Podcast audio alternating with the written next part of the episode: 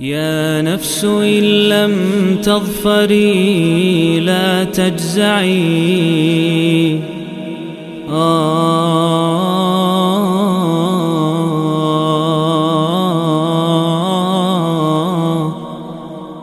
Bismillah, Alhamdulillah, wassalatu wassalamu ala rasulillahi amma ba'd Masih dalam silsilah pengajian tafsir ijmali Mengkaji satu demi satu surat daripada Al-Quranul Karim. 114 hari menjelang bulan Ramadan. Dan kali ini kita di hari ke-52 sudah memasuki surat At-Tur.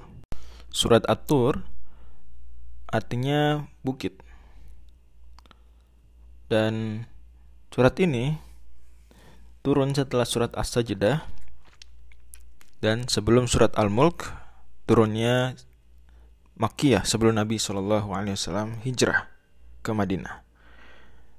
Surat yang terdiri dari 49 ayat ini disebut namanya dengan Atur diambil dari kata Atur di ayat pertama Waturi demi bukit.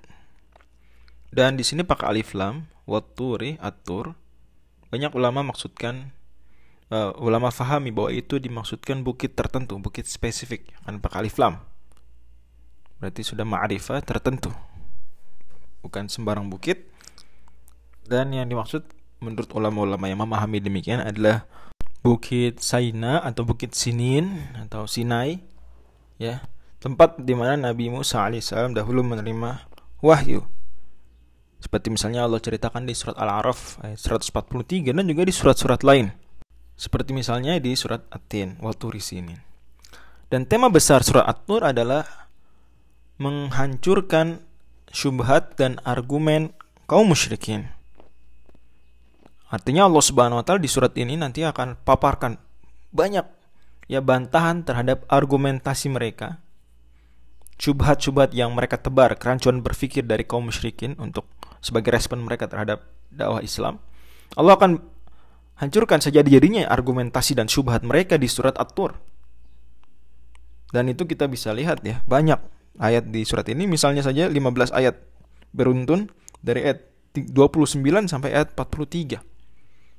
Terus, terus dihancurkan argumentasi mereka sampai-sampai kata eh, salah seorang mereka Jubair bin Mut'im yang nanti masuk Islam radhiyallahu anhu ketika mendengar Nabi Shallallahu alaihi wasallam membaca surat At-Tur di salat Maghrib waktu masih di Mekah Nabi Shallallahu alaihi wasallam sebagaimana diriwayatkan Imam Bukhari Muslim kata Jubair bin Mut'im ketika sampai terus beliau dengarkan dari awal dengarkan dengarkan sampai ketika tiba di ayat 35 am khuliqu min ghairi syai'in am humul khaliqun kata Jubair bin Mut'im kada qalbi an yaghtir hampir-hampir hati jantungku hatiku waktu itu melayang terbang. Saking uh kuat sekali ini ayat. Bertubi-tubi Allah tanyakan, am, am ataukah, ataukah, ataukah selama 15 ayat. Ya. Dan am khuliqu min ghairi am humul khaliqun ini salah satu argumen yang membekas sekali di benak banyak kaum musyrikin waktu itu. Karena Allah bertanya, apakah mereka diciptakan tanpa sesuatu pun ataukah mereka mencipta diri mereka sendiri? Jadi pertanyaan, alam semesta nih, atau diri Anda sendirilah, siapa mencipta? Tercipta tanpa sesuatu pun yang mencipta? Kalau mereka bilang, oh iya kita tercipta tanpa ada yang mencipta. Ya tercipta dari bahan-bahan saja, ada air, ada tanah, ya bercampur jadi manusia.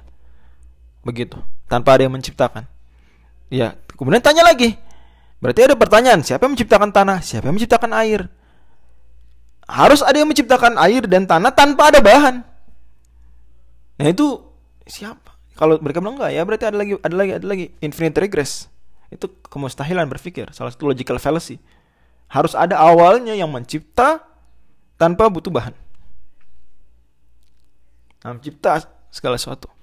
Oke, mungkin mereka enggak enggak. Kalau gitu kemungkinan kedua. Dan cuma ada tiga kemungkinan.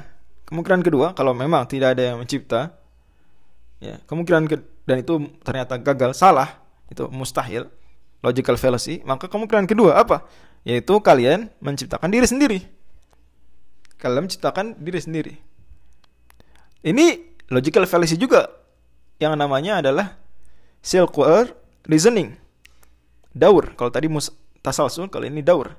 Kenapa? Karena untuk bisa mencipta diri sendiri, diri sendiri harus tercipta. Gimana mencipta diri sendiri? Diri sendiri belum tercipta, belum ada. Diri sendiri belum ada. Kemudian mencipta diri sendiri. Daur untuk yes. circular reasoning. Berarti cuma yang benar kemungkinan ketiga yaitu apa? Bahwasanya kalian itu diciptakan yang menciptakan adalah Allah Subhanahu wa taala yang tidak diciptakan. Allah yang maha awal, al-awwal, falaysa qablahu syai'.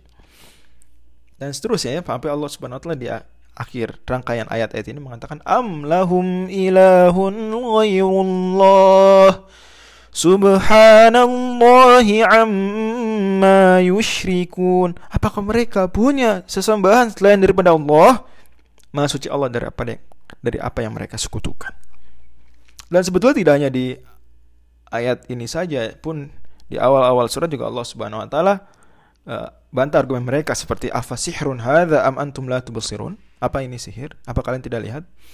Dan Allah juga subhanahu wa ta'ala isyaratkan tentang penghancuran argumen mereka. Ya, jadi inilah korelasinya ya. Argumen mereka dihancurkan sejadi-jadinya bertubi-tubi seperti halnya Bukit Sinin yang tempat Nabi Musa alaihissalam itu menerima wahyu waktu itu. Di surat Al-A'raf 143 Allah firmankan bahwa falamma tajalla rabbuhu lil jabali ja'alahu dakka. Dalam kirat lain dakka. Nabi Musa minta diperlihatkan Allah. Kata Allah eh, kamu nggak bisa melihat aku. Ya di sekarang ini di dunia.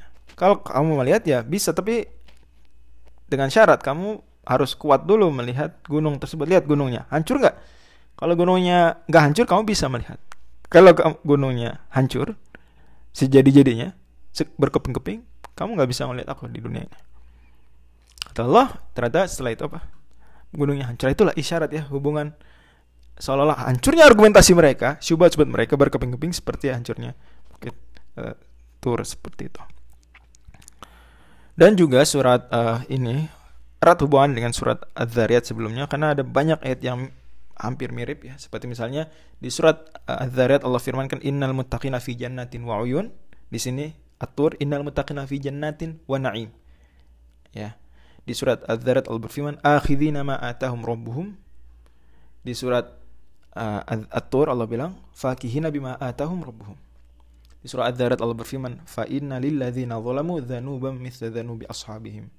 Di surat At-Tur Allah berfirman, "Wa inna lilladzina zalamu 'adzaban duna dzalika."